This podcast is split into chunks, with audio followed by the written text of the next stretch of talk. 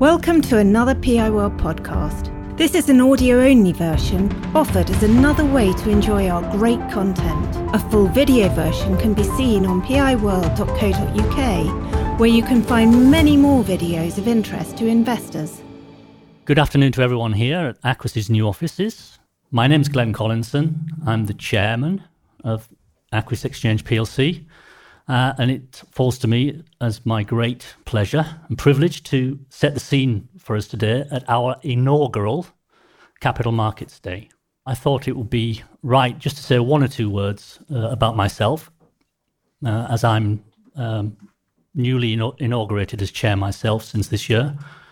Um, in fact, I've been with Aquis since 2019. I joined the board then, and my background um, is in technology so I was the um, founder of a couple of um, businesses in the UK, which grew to be large. Um, probably the foremost of those was CSR. One or two of you may uh, have invested in that company back then, um, which was a great success in Bluetooth technology. You may still be using Bluetooth today, which, in which case you're using British technology. You may not know it, but that's the case. So that's that's me. Um, since joining Aquis, um, we've seen the the board of Aquis um, change and become uh, more experienced in the markets in which we operate. So I'm pleased to say that that continues to be the case as we add more experience to our board. We have um, several people who have had senior executive roles within the stock exchange business. Most recently, Fields Wickham joined us this year as a non-exec and now a senior independent director. Uh, Ruth Wandhöfer was also a non-exec within the London Stock Exchange, brings her experience. Deirdre Somers, who was the CEO of the Irish Stock Exchange, um, also joined us a, a, couple of years ago. So the board itself has grown since our IPO. Um, but I also wanted to say a few words about the growth of the management team here at Aquis, which has significantly grown and matured since that time when the company floated in 2018. So we're really pleased to have attracted very senior, uh, talented people to join the management team, and you'll be seeing um, those present to you today. So just let me say a few words up, up front. We have uh, David Stevens, uh, who joined as Chief Revenue Officer last year. Uh, we have Richard Fisher, who joined as our CFO also last year. And you'll also meet today um, Philip Ulm, who's our uh, General Counsel, Company Secretary, and MD of our regulation department. He joined at the time of our acquisition of what is now AQSE. Last but not least, and in fact, the first person you'll see part of the management team today is Adrian Ip, who's really spearheaded Aquis's growth into its technology business. Um, and that's important, I think, today, because I think you'll see that the technology side of Aquis is becoming more important as we grow. And it really underpins uh, not only the technology licensing that we're doing, but all of Aquis's activity increasingly. Um, I think it's no exaggeration to say it's that technology which will uh, enable Aquis to meet the vision, which is to become the next generation stock exchange. With that, I would like to hand over to Alasdair to describe the evolution of Aquis PLC. Glenn, thank you very, very much indeed. When I founded the business 10 years ago, we had one idea, one model. That model was pretty simple. I am a sub- subscription junkie, really believe in the subscription model. Subscriptions change human behavior. Every one of you in the room, every one of you online has a subscription, and they change the underlying product. We watch more movies because of Netflix. We listen to more music because of Spotify. We shop more because of Amazon Prime, and you can go on and on. And the idea is that, of course, a marginal cost of zero has enormous attraction if you can increase the liquidity in the marketplace, something that we all want. I had that dream then, and I believe in that dream today, that one day all trading will be under such a model. 10 years ago, we could have been described as a one trick pony. A good trick, but nevertheless a one trick pony. We were not diversified. By the time we went public, just over four years ago, We'd introduced our ban on non proprietary trading, and we created a fledgling technology business, one which really specialized in surveillance systems. Today, things are very different. We've gone through Brexit, we've seen a pandemic, we have a war in Europe. But we have moved with the times and we have developed and diversified and built synergistic businesses. We've built the building blocks for what I believe will become, as Glenn just said, the next generation stock exchange. These building blocks consist of our original execution business, our technology business, and our primary market. Today, we want to show you how the strong foundations that we have built will deliver extraordinary growth in all these areas. We have members from our executive team who will talk through the headlines of what will make Aquis the stock exchange of the future.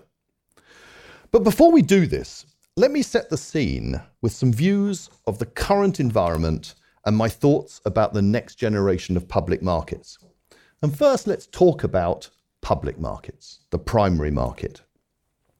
This country is brilliant when it comes to startup capital. We have EIS, we have SEIS. Any entrepreneur, whether in this room, online, or anywhere in this country, with a good business plan, you can find capital. But we are appalling as a country when it comes to scale up capital. The belief that government has today, and recently I received a letter actually from government yesterday talking about sort of the, the, the issues um, of scale up capital the belief that they've changed the rules so that unicorns will not go to America is just ill founded. Today's unicorns will not come to the London Stock Exchange, regardless of the rules, because the market, NASDAQ, has created an environment that allows for better valuations, more investment. So I do not believe that companies like ARM, etc., will come to London. I think they will go to America. However, the growth companies of today, the unicorns of tomorrow, that's the opportunity. Because if we can get these companies into the public markets and we can provide them the growth capital that they need, then we have a phenomenal opportunity in front of us. Getting capital to the future unicorns should be done through the public markets, and we at Aquis have plans to do that.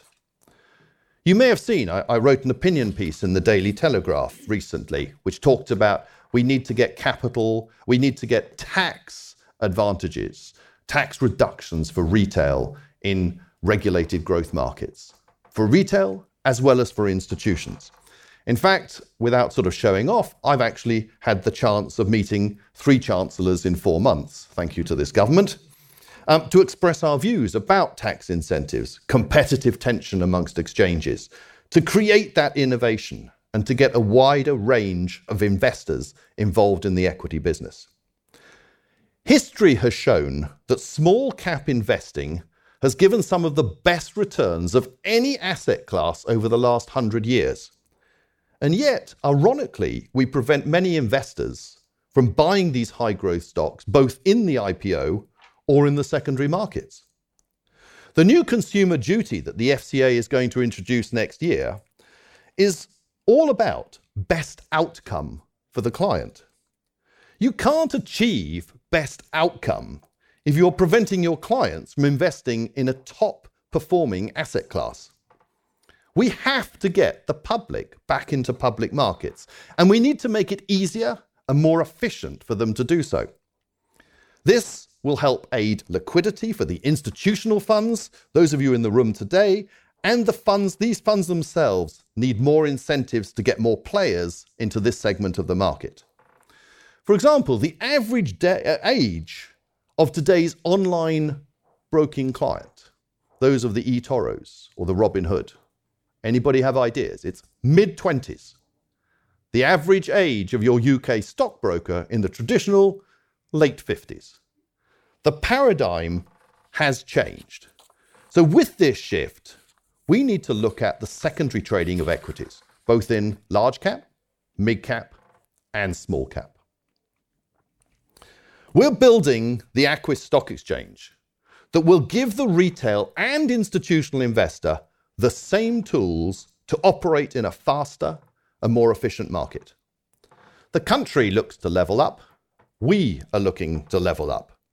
The opportunity must be available for both retail and institutional investors to trade these large cap, mid cap, and small cap stocks by using advanced products such as auctions on demand, dark pools, dark pools uh, sweeping products, closing auctions, etc. And we can go on and on.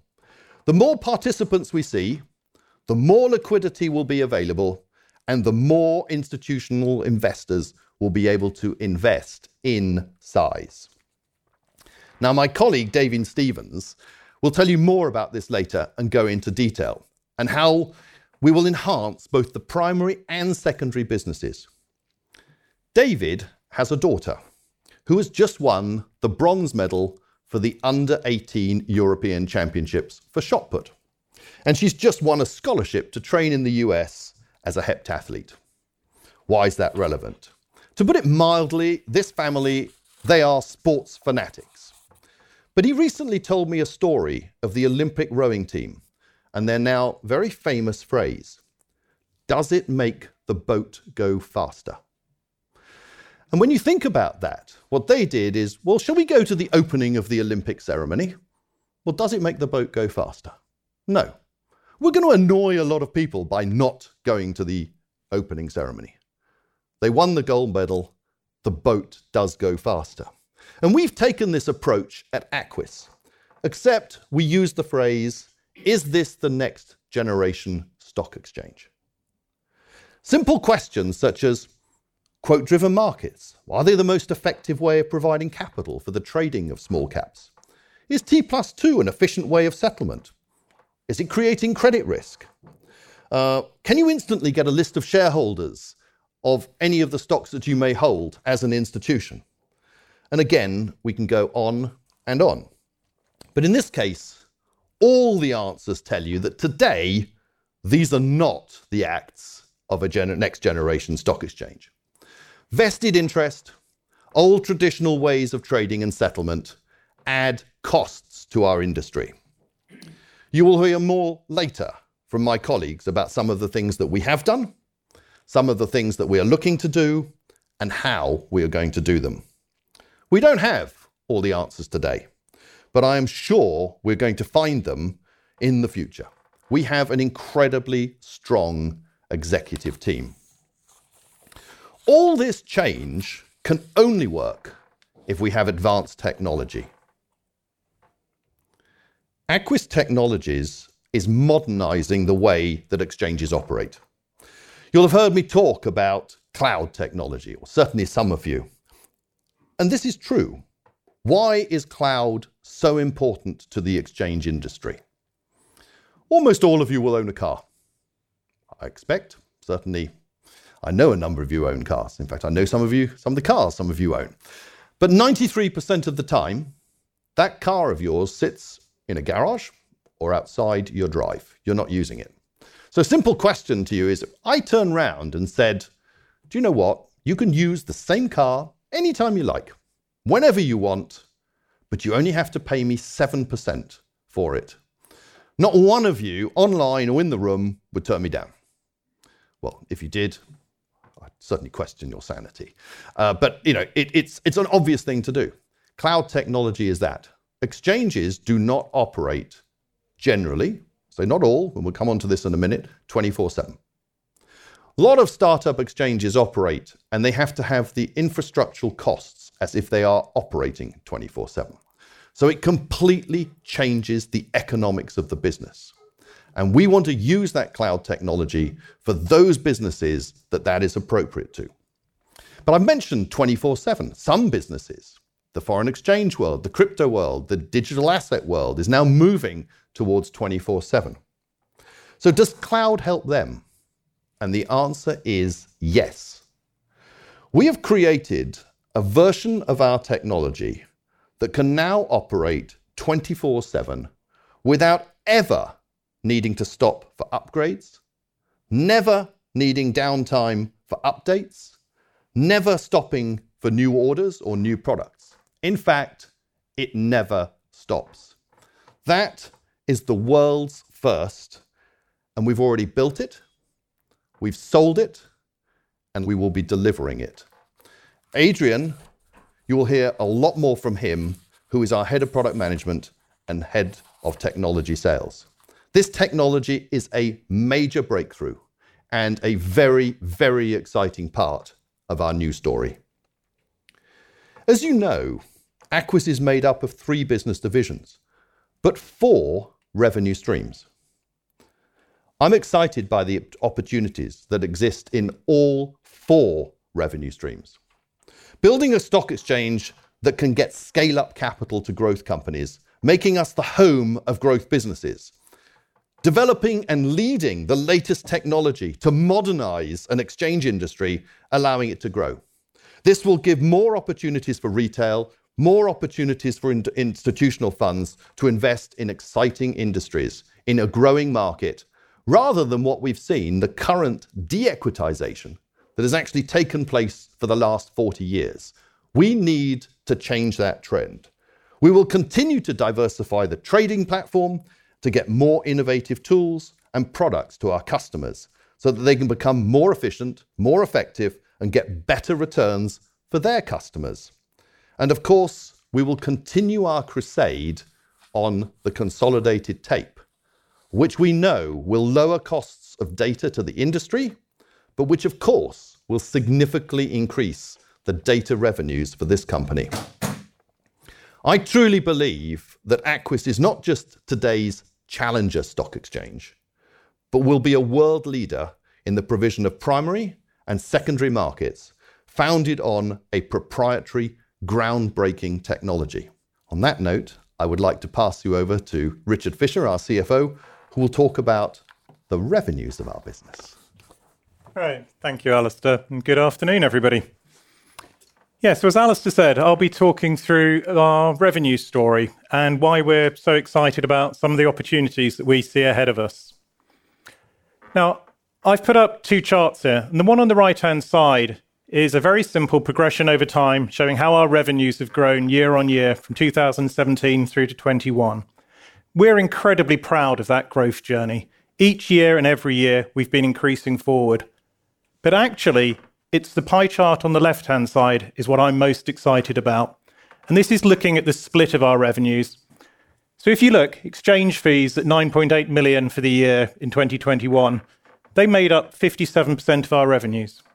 And as Alasdair said, if you step all the way back to the origins of Aquis, we were a one trick pony, and that was 100% revenues. If you went to 2018 in the IPO, we were still at 78%. This is the diversification that Alasdair's been speaking about. But it's not diversification for diversification's sake. It's the fact that in each and every one of these four areas, we believe we have an opportunity set ahead of us. So, from data revenues, the potential for what consolidated tape can bring, technology licenses. Adrian will talk to you later about how we see that world developing for ourselves. In exchange fees, David and Philip will be speaking how we see that move forward. So, all four areas taking us forwards. If I move to my second slide, and apologies for those of you who I've shown this before, this is perhaps the one I get most excited about, and it's about the nature of our revenues. So, we've just put up a simple split of our 2021 revenues, and 74% of those are on a recurring basis. And this is one of the real strengths of the subscription model and the way that we recognize our revenue. Each and every year, we're able to step forward with a certainty of where we've been and where we see ourselves going. But actually, again, it's the other part that most excites me. Of the residual 26%, 22% relate to our long term technology contracts. Now, for us, those are not one off revenues. For us, and this is perhaps for me the singular point I'd like to take you to take from this Capital Markets Day is how we view those contracts. We see these as long-term relationships where we partner with clients and to help them take forward on their growth journeys. So it could be a three, four, five-year contract, but at the end of that contract, we believe that they will renew and move forward with us through a new contract. So, as we step into the future, we see new contracts being earned with new clients, and Adrian will talk about the space we're looking at there. But we'll also see the existing clients we have renew. So, for us, I think we see that as a very valuable contribution to our revenue, and we'd probably like you to change how you view this as not being a one off, but part of a go forward relationship. Now, my third and final slide is almost helping to start to talk what do we see as the drivers of future revenue within the Aquis group. Now, goes back to our one trick pony at the start. When Aquis started, exchange fees was the only sort of revenue source we had. So market share was a reasonable proxy for how did you perceive the company might do. And it's still very important to us. And as sort of David will speak to though, it's the components of that market share. How is that built up? Where do we see it going? But it's not the only sort of driver of our revenues. Within the Aquis exchange space, it's also the number of members we have and how are they performing within our subscription tiers. So, as those of you who've seen the investor decks over the last sort of six month period, we've started to disclose how many members we have, for example, in the top three tiers. For AQSE, it's going to be the total number of quoted companies we have. And, and I love the fact that today we actually listed our 100th company uh, this very morning. And I, it was brilliant because it means I can remember the number 100. so I can go, we've had 100 today. But as that number grows, and we believe that it could be multiples of that, that's going to be a significant growth driver for our revenues. And lastly, in Aquis Technologies, it's going to be the number of these licenses that we hold. But also that, how many of those are renewing each year? And to be honest, this is one that really excites us. And this is a very good segue. It's almost as if we planned it for handing over to Adrian to talk about what do we see happening in this space and what can this mean for us. So, on that note, I'd like to hand over to Adrian. Thanks very much, Richard. Good afternoon, everyone. So, next generation stock exchange, and please forgive me for what will be the longer section of today. Um, what I'm going to do is take you through a number of different areas of what does the next generation stock exchange mean to Aquis, but actually not just to Aquis, and how we think we're going to be changing the industry overall uh, with the technology that we're providing that doesn't really exist anywhere else in the industry. So, we're going to talk a little bit about what is our vision of the future of stock exchanges around the world and ours, how the current fragmented ecosystem contributes to and tempers and the, the considerations that we need to take into account for the next generation stock exchange, what the current model brings in terms of problems and high cost structures and fees and things like that across the industry, and how we're going to solve for those with the future state of what we're building. Then we're going to talk, obviously, quite a bit about how we are leading the industry in terms of technological advancements and developments to actually really bring what is going to be the next generation of stock exchange technology stacks. Obviously, I think there have been a couple of mentions. So I'll be talking about cloud, which is a very important part of the overall piece of the puzzle. In addition to that, we're going to be talking about 24 7 and then we'll talk a little bit about the pipeline for technology sales and uh, and how we're progressing on that side of the business. So, what is a next generation stock exchange? What does it look like? And obviously, as I've mentioned, you know, we talk about cloud, we talk about 24/7 with no downtime, but actually these are tools. And these are tools which will allow us to actually significantly change the way that the technology provision in the exchange industry is occurring today. Today, as an industry, the, the technology provision of exchange systems is very much based on what we term as like a copy paste kind of implementation. As exchanges that license technology, we export our business models to everybody that licenses our technology. You're an exchange, great. You need to spend a million on hardware. You need a data center you need software licenses, you need lots of people. All of these things, which actually contribute to a relatively high cost traditional model of the exchange industry. But actually, what we're talking about in terms of next generation is the possibility for exchanges as a service. And what I'll show as we go through is that that brings a lot of opportunities with it to actually change the entire dynamic of the exchange technology provision landscape. There's a few different models here for, you know, today we license technology and we say, you want an exchange, here's the technology, there's your license fee. Doesn't matter whether you do one trade a year or 100 million. But actually, you know, that is that is setting a very high bar in terms of cost and barrier to entry to a lot of people that want to run serious exchanges, but actually don't have the financial resources to do so. I'm not going to say the D word. I am democratization, um, but this is really what we're talking about here in terms of how we're trying to change the industry. But what are the considerations? And the considerations are quite important to keep in mind because today we live in a fragmented ecosystem. There are a lot of traditional institutions that exist. Obviously, we have the exchange over here on the left, but in addition to that, we have investors, brokers, market makers, CCPs, CSDs, and all these other acronyms that I'm not going to go into too much detail of. And in addition to that, although this model is fairly common around the world, what we also have is a lot of jurisdictional differences that exist around the world in different areas that we need to solve for. So, for example, you know, in Europe we have MIFID, in the US they have Reg NMS, and there are a lot of different rules that come with that. There are also different regulatory approaches to single cloud versus multi cloud and, and things of that nature as well. So, we need to figure out how all of these various pieces of the puzzle fit together when we deliver the next generation stock exchange. So, the future of trading. And this slide is quite interesting to me because actually, what it does is it really talks about obviously, on the left hand side, we can see where we are today as an industry, what the exchange business is, is all about. And there are quite a lot of commonalities here. You'll notice at the top, there are a lot of things which we mark out as high cost. Okay. We have data centers. We have spare capacity. We have spare data centers. We have disaster recovery capability. We have hundreds of servers that are sitting there burning energy 100% of the time, which are actually doing zero. All in the name of resilience, all in the name of keeping capital markets ticking over in the event that something bad goes wrong. But guess what? That brings a lot of cost with it, brings a lot of energy consumption with it.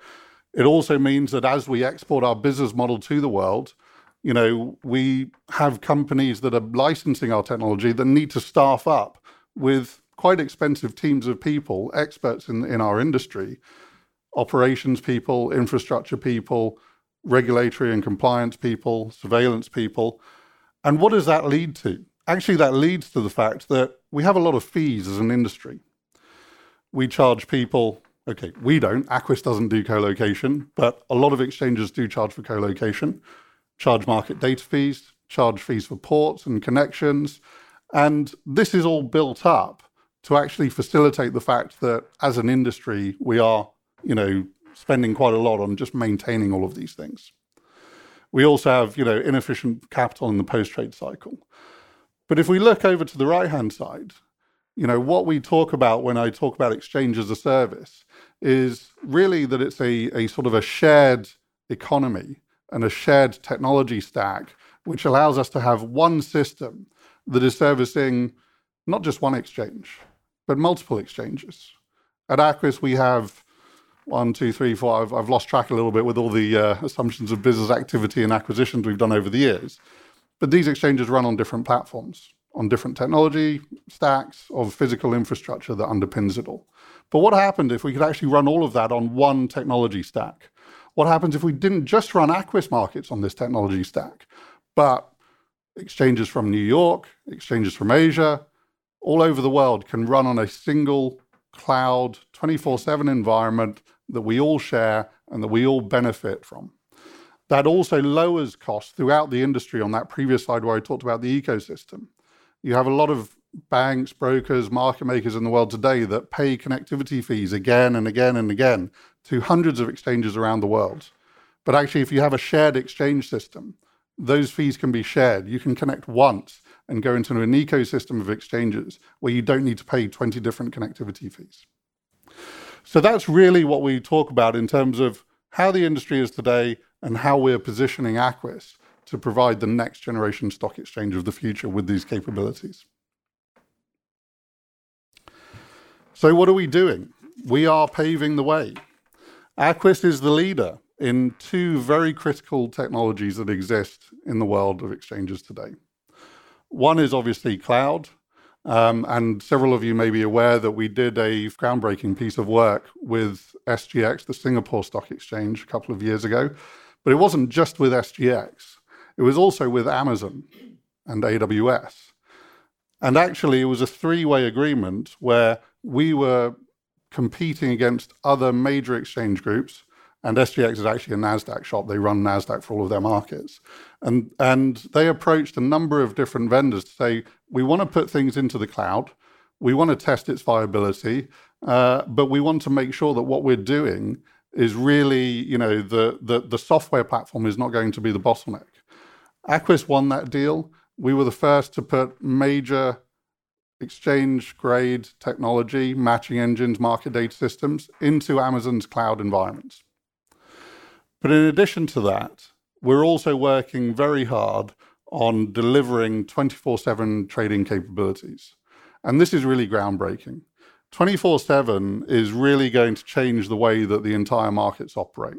And a lot of people talk about 24 7 trading today and appreciate, you know, there's a lot of crypto markets out there and things like that that say they do it. But a lot of them, although they offer 24 7 trading, it's not continuous. So it may be 24 7, but it's not 365. They will break for, for updates, they'll have planned maintenance, they'll have outages and things like that. And Aquis is really working and, and leading the industry in both of these areas today. So, what does that mean for us as a business, though? Size of the prize. These are sort of a few high level numbers that we're talking about. So, exchanges in the world today that we estimate are outsourcing their technology, and there will there will always be some exchanges that will just never outsource their technology. But there are there, there are a lot of exchanges that are licensing technology from traditional vendors that are paying a large amount of money and are outsourcing their technology stacks today. There are also a lot of other smaller exchanges that are probably not outsourcing their technology simply because it's too expensive. They're very small markets. They don't really have a need for high frequency trading matching engines and things like this. This sort of universe is known. Obviously, there are a limited number of markets and you know primaries and ATSs and MTFs in the world. Estimate of current outsourced around 100. Total addressable market to 250, something of that order. That actually, once we lower the cost of ownership of high exchange grade matching systems, um, is it potentially opens up that market to us. But actually, also even more excitingly to me, there are a lot of industries outside of traditional financial services and securities trading that could benefit from the the capabilities of exchange grade matching engines and order books. We've actually had approaches from some of them. These are large industrial companies that look at supply chain procurement systems and and order books and scheduling of deliveries and things of that nature. Unfortunately, simply because you know this isn't their primary business of running exchanges, when we tell them, yeah, you know, you need a data center, and you need another data center, and you need to spend a fortune on hardware, and oh, on top of that, there's license fees. But don't worry, you can recoup all of that by charging people market data. Doesn't work. So really, this is the important thing: is that actually there are a lot of industries out there that are doing, you know, heavy industry procurement, supply chain management, chip shortages, and and uh, wafer fabrication capabilities, all the way through to video gaming and all these other industries that could use exchange grade matching engines and order books. And really, with the with the capabilities offered by Exchange as a Service, cloud based computing, 24 7 infrastructure, and exchange architectures that, that are always running, what that does is really open up these bottom two segments of the market to companies like Aquis. So that brings me on to the technology pipeline. I've been at Aquis a little over five years now. It's larger than it has ever been, a lot more growth to come, and it's a really positive message from us. But it's also important to note that, you know, when Richard talks about stickiness of these contracts and long-term client relationships, this is a this is a traditionally quite a long sales cycle within this industry. Exchanges and the reason that these things are sticky is because actually exchanges are extremely risk averse, particularly obviously regulated trading venues and markets. Whenever you have an existing market, you need to make sure that if you're undertaking a massive technology transition project. You do huge amounts of risk analysis to make sure that you've mitigated against all the possible risks involved in such a heavy lift. So these contracts, they're long-term contracts, and actually typically they re- they renew and they roll because actually making these changes, it's not a six-month long process. It's potentially a 12, 18, you know, in some cases, you look at ASX, for example, these are multi year projects to transition these sorts of things. And actually, when you go through that sort of effort, you don't want to do that every three years, every five years. So a lot of these contracts, you know, they don't come up for grabs on a very frequent basis. But we have a solid pipeline in place. Like I said, it's as large, it's larger than it's ever been. And the good news is, is that while we have this sort of long-term visibility, we have a decent understanding of what is coming down that pipeline and approximately the timeframes that are involved around it. We're competitive. We are winning today against top-tier opposition. I'm not going to name them. Everyone knows who they are. But we are beating them regularly. And that is, you know, truly game-changing. We are credible. We are on the map now as a technology provider there are national stock exchanges, central banks of currencies uh, of countries that run bond markets for their countries that are speaking to Aquis about providing technology. Actually, predominantly, almost all of them in the cloud. That's what they want. We're service led. We work with our clients. You know, you don't just get a technology salesperson, you get access to the entire senior management team and all the expertise that comes with it and the personality of Alasdair and and our reg team with Philip, who you'll meet later. And we really partner with people. And of course, you know, my final point is, you know, we are offering attractive pricing. We're not, you know, I was quite surprised to learn about how some of our competitors price.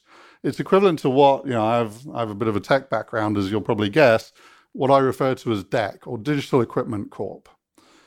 This was a great computer company decades ago. It was a groundbreaking leader in, in the world, but actually it got complacent. Their technology got old. They started pricing for every single thing that they that they could, and you know, attempting to put modules and prices. And actually, you'd buy a system you think was a system, but it wouldn't be because actually you'd find out you hadn't bought module twelve, and you needed to pay another twelve hundred dollars a month for that. That is the approach that is being taken by a lot of our competitors today that is an approach that we are not taking. We are taking an ecosystem approach and we are gearing up towards delivering next generation stock exchange services. Uh, what we're going to do now is I'm going to introduce you to uh, David Stevens, who's our Chief Revenue Officer, and he's going to talk about the Aquis Exchange, the original core business, and what we've done and how we're changing that. David, over to you. Good afternoon. Uh, so I want to talk about the changing dynamics of the European markets and how Aquis is positioning itself to take advantage of those changes. And so we're moving even within the MTF, not just the whole business, but from a one trick uh, pony to a multi uh, product offering. And that's what we need to allow us to challenge against the really major exchanges. So if there's one message I want to take from this next five minutes, is that Aquis MTF is diversifying and we're diversifying into high growth uh, segments of the market.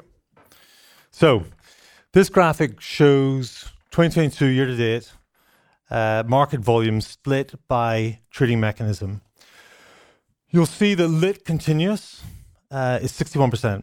So that, if you remember, is our original business. First trade almost 10 years ago, uh, the core business, driver of revenues. But over a third of the market is not lit continuous.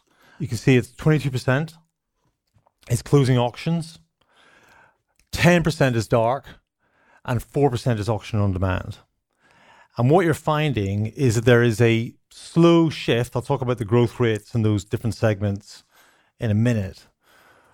Uh, but there's a shift from lit continuous towards those other markets.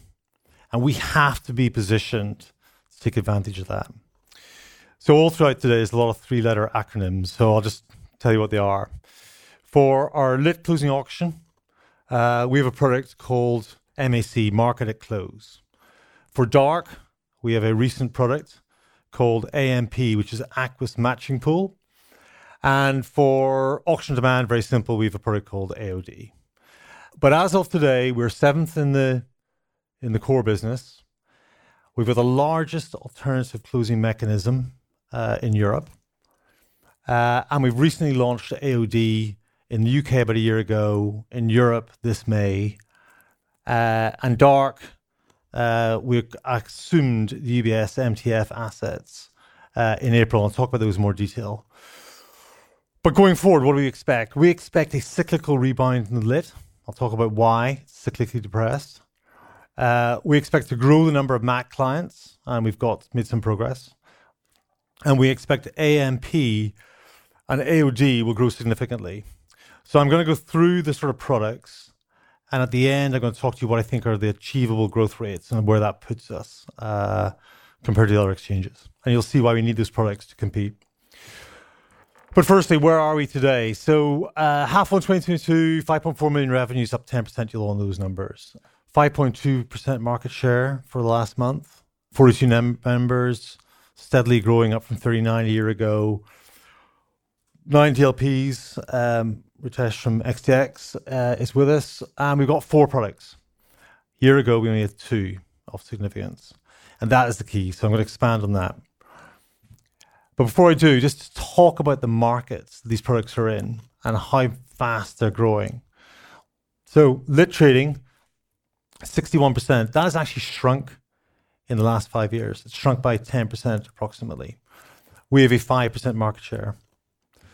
Dark trading has grown, and actually, new regulation could mean it grows further. So we're well positioned within dark as well. That's 10% of the market and growing. Periodic auctions, uh, where we have a fledgling product, they didn't exist four years ago, and they're now 4% of the market. So fast growing. And lit closing auctions, which is dominated by the primaries, uh, 22% of the market, they've grown 50% in the last five years. We've got 7%. I think yesterday actually was our all time peak, which is 7.1% uh, in lit closing auctions. So, so fast, we are diversifying into the fast growing markets. This is talk about the lit book, our core business. So you'll know this very well. We are a unique offering. We have subscription fees with tiers, completely different from anybody else in the market. We charge by message, not value. And we have this rule, which means the trading outcomes, and I think uh, Ritesh might talk about a little bit more. The trading outcomes in our venue are very different from other venues. We do not allow non client proprietary aggressive trading. That means we are effectively a low toxicity venue. However, it makes us unique, but also makes us susceptible. So, in current market conditions, uh, market share can be impacted by high volatility. High volatility, you have a lot of high frequency trading, which don't trade in our market, and therefore we suffer. But markets are cyclical. We expect a cyclical recovery. You'll see that in my assumptions. Volatility will settle, high frequency become less dominant. Va- clients will value low toxicity more, and we will rebound. But we're not just sitting around waiting for that to happen. Uh, in the meantime, we've completely changed our sales structure. So we built a quant team. So we're going to clients with evidence based data about the outcomes that they can achieve in our market versus others. Uh, we're an increased number of LPs. We've got more in the pipeline, and we are constantly marketing to new clients. So we're not sitting still waiting for that recovery to come. That will help it uh, when it does eventually arrive. Closing auctions. I think absolutely a success story.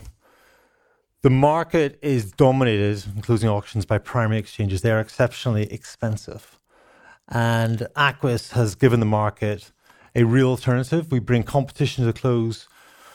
We offer clients significant price savings. Um, we had two large clients uh, in 2019, uh, and we've, they've, they've grown their volumes um, in the last two years.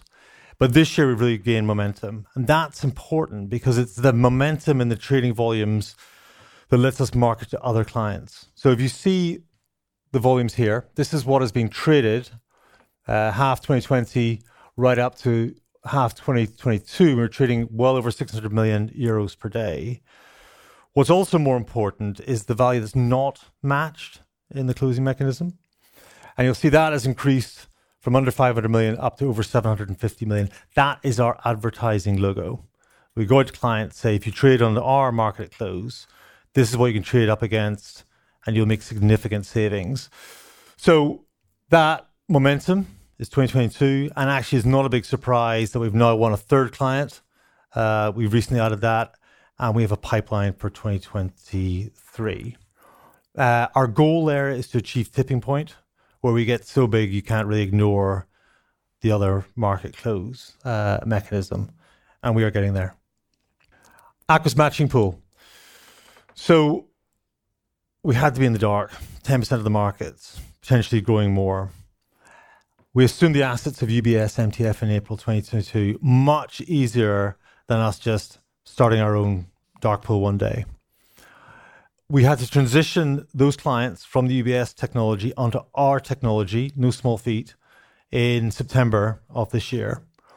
And we did that with uh, no real loss of market share, and we maintained all the clients. So we are exceptionally pleased that that has happened. Uh, but that's what's done.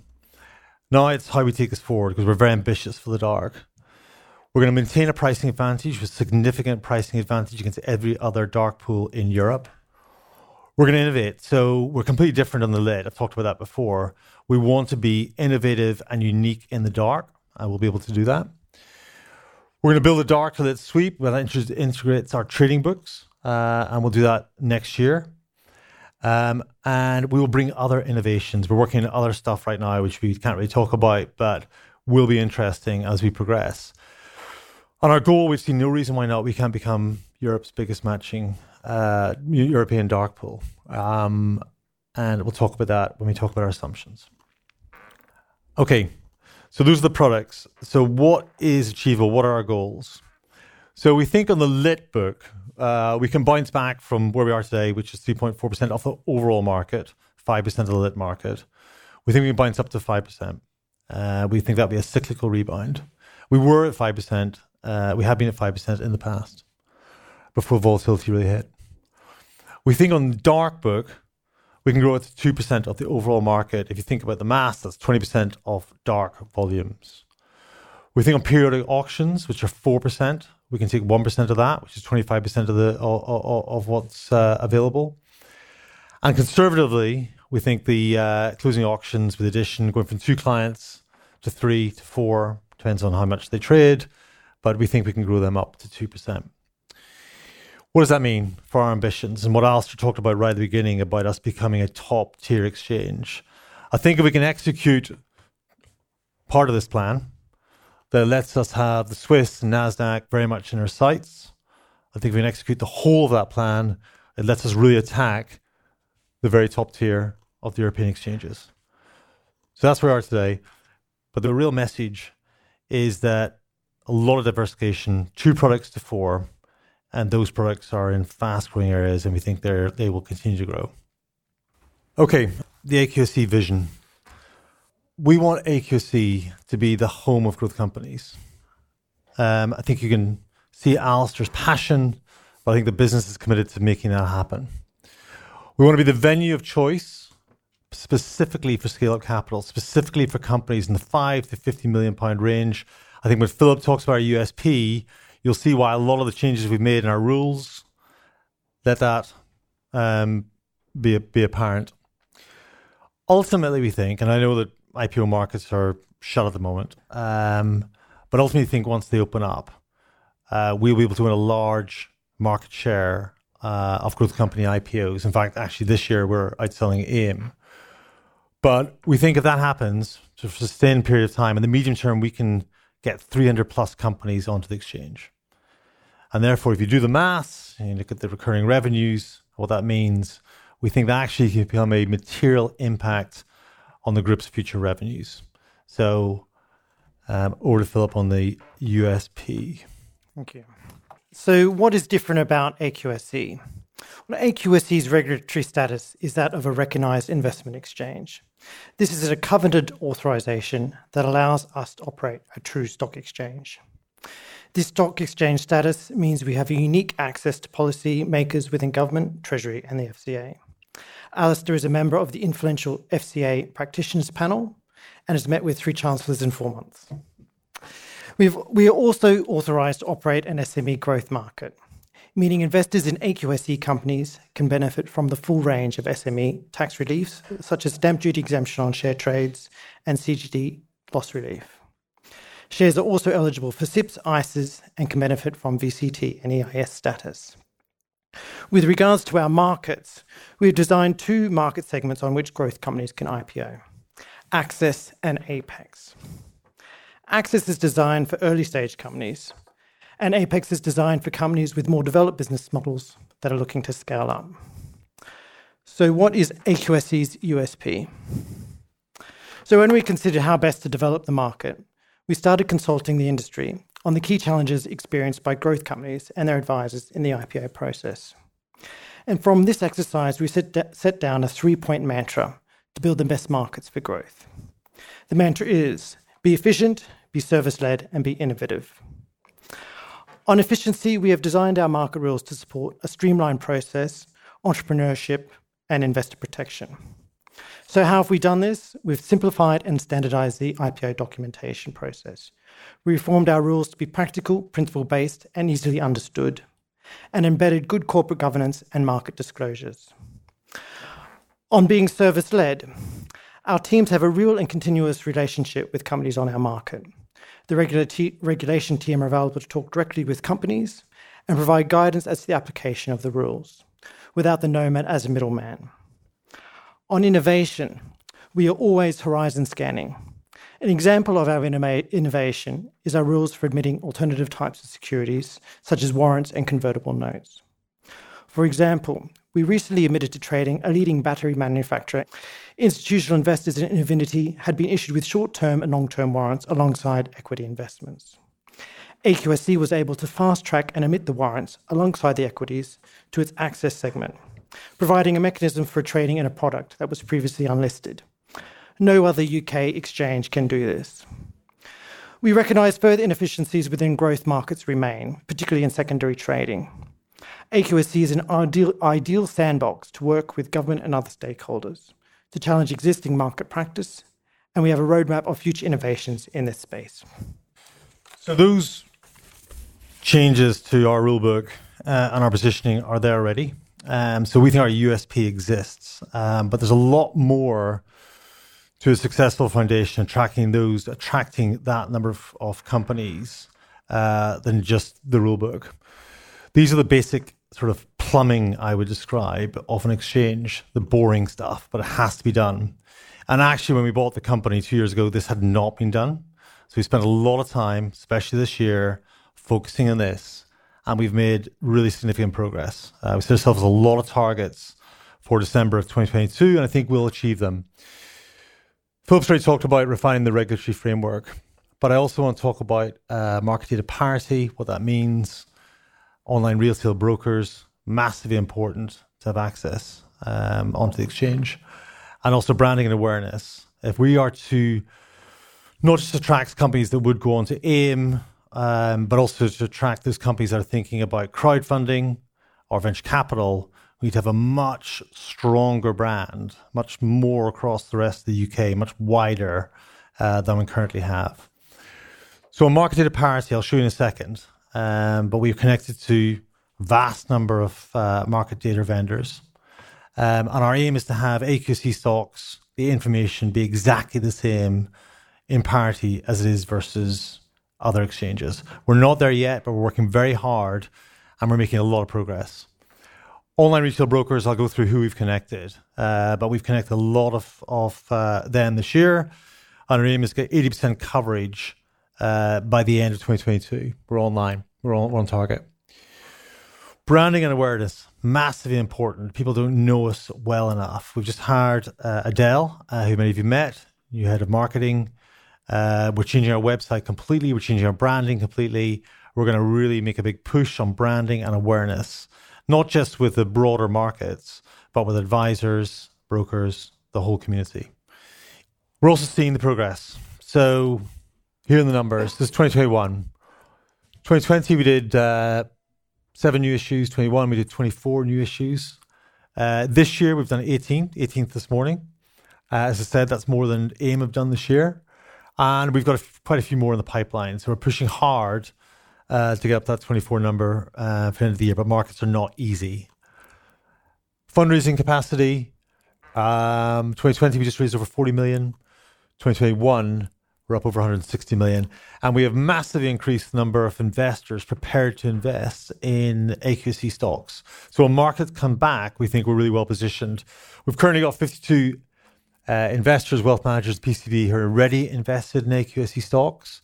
And we've got 75 who are prepared to invest in AQSE stocks when the right IPO comes along. So that's real progress. So just wrapping all this up, Alasdair mentioned at the very beginning of the presentation the UK's problem um, with scale up capital. And we think AQSE can be the solution to that problem. And we've done a lot of work on our rules and our regulations to do that. And those rules and regulations were changing, but without lowering our standards. That's very important. We think we can provide uh, more appropriate trading mechanisms. We talked about um, small cap and liquidity earlier on. We think we've got the technology to make those changes in due course. And uh, we're doing a lot of brainstorming and working with uh, Adrian and his team to look into that. But we think with all the regulations and all the shifting sands, uh, you know, now really is the time um, for change. Uh, and by doing all this, by doing all these changes, we're going to drive competition in exchanges and in the markets and provide the next generation stock exchange. So, with that, thank you very much. The capital markets are a vital part of capital provision to companies, but they also have a dramatic impact on the UK economy. Nobody knows this better than our last government that uh, recently saw the impacts of, um, of what happens if you ignore markets. In fact, there are certain uh, news things here about Trussonomics and everything else. Markets really are fundamentally important. But it is therefore imperative that efficient markets adapt and progress in line with the changes in our environment.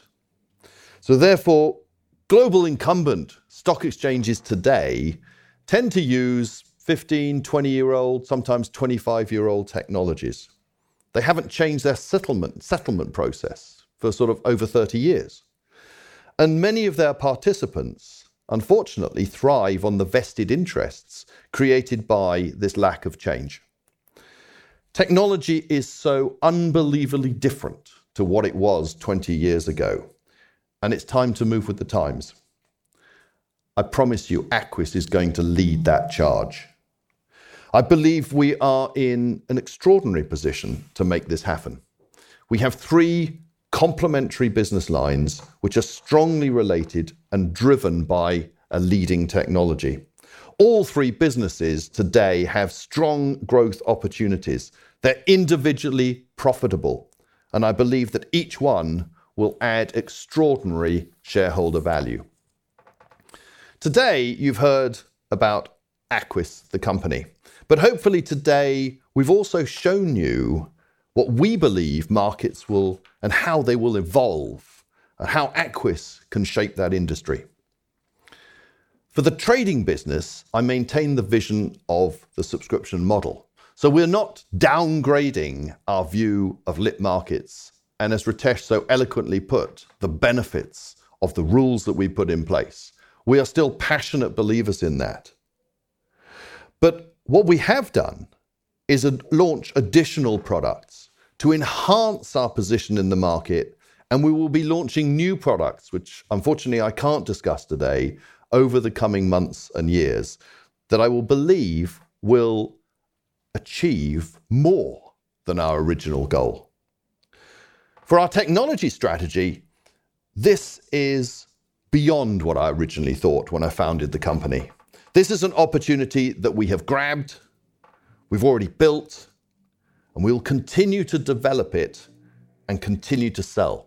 I think that powerful slide when you looked at the exchange opportunity, and then we look at what the opportunities are outside of that for matching engines. When you think of how many people need to match buyers and sellers, not in financial services, all over the world in different ways, there is an opportunity we'd never dreamt of that I believe we can capitalize on. And as for the primary markets, there's never been a better time, post Brexit, post pandemic, to see a radical change, to bring in the much needed competitive tension amongst exchanges to create that innovation that will lead to great growth companies getting scale up capital. We want to bring in that tension that has made the United States so successful between NASDAQ and the New York Stock Exchange. That competitive tension has forced and created innovation, and we wonder why our great companies move to the United States. We create that tension here we create that innovation here, we will keep our companies. In fact, we will make the United Kingdom the place to go and find capital for growth companies. I believe the future is bright for Aquis, and although it may not feel like it today in what are complex and difficult market conditions, I also believe the future is incredibly bright for our industry. But most importantly, we are completely and utterly set up to bring extraordinary value to our shareholders. Thank you all very, very much indeed. PI World videos and podcasts are for general information and interest. They do not constitute any kind of recommendation or inducement to buy shares of any company. PI World is not offering any kind of financial advice, and nothing in our material should be taken as such.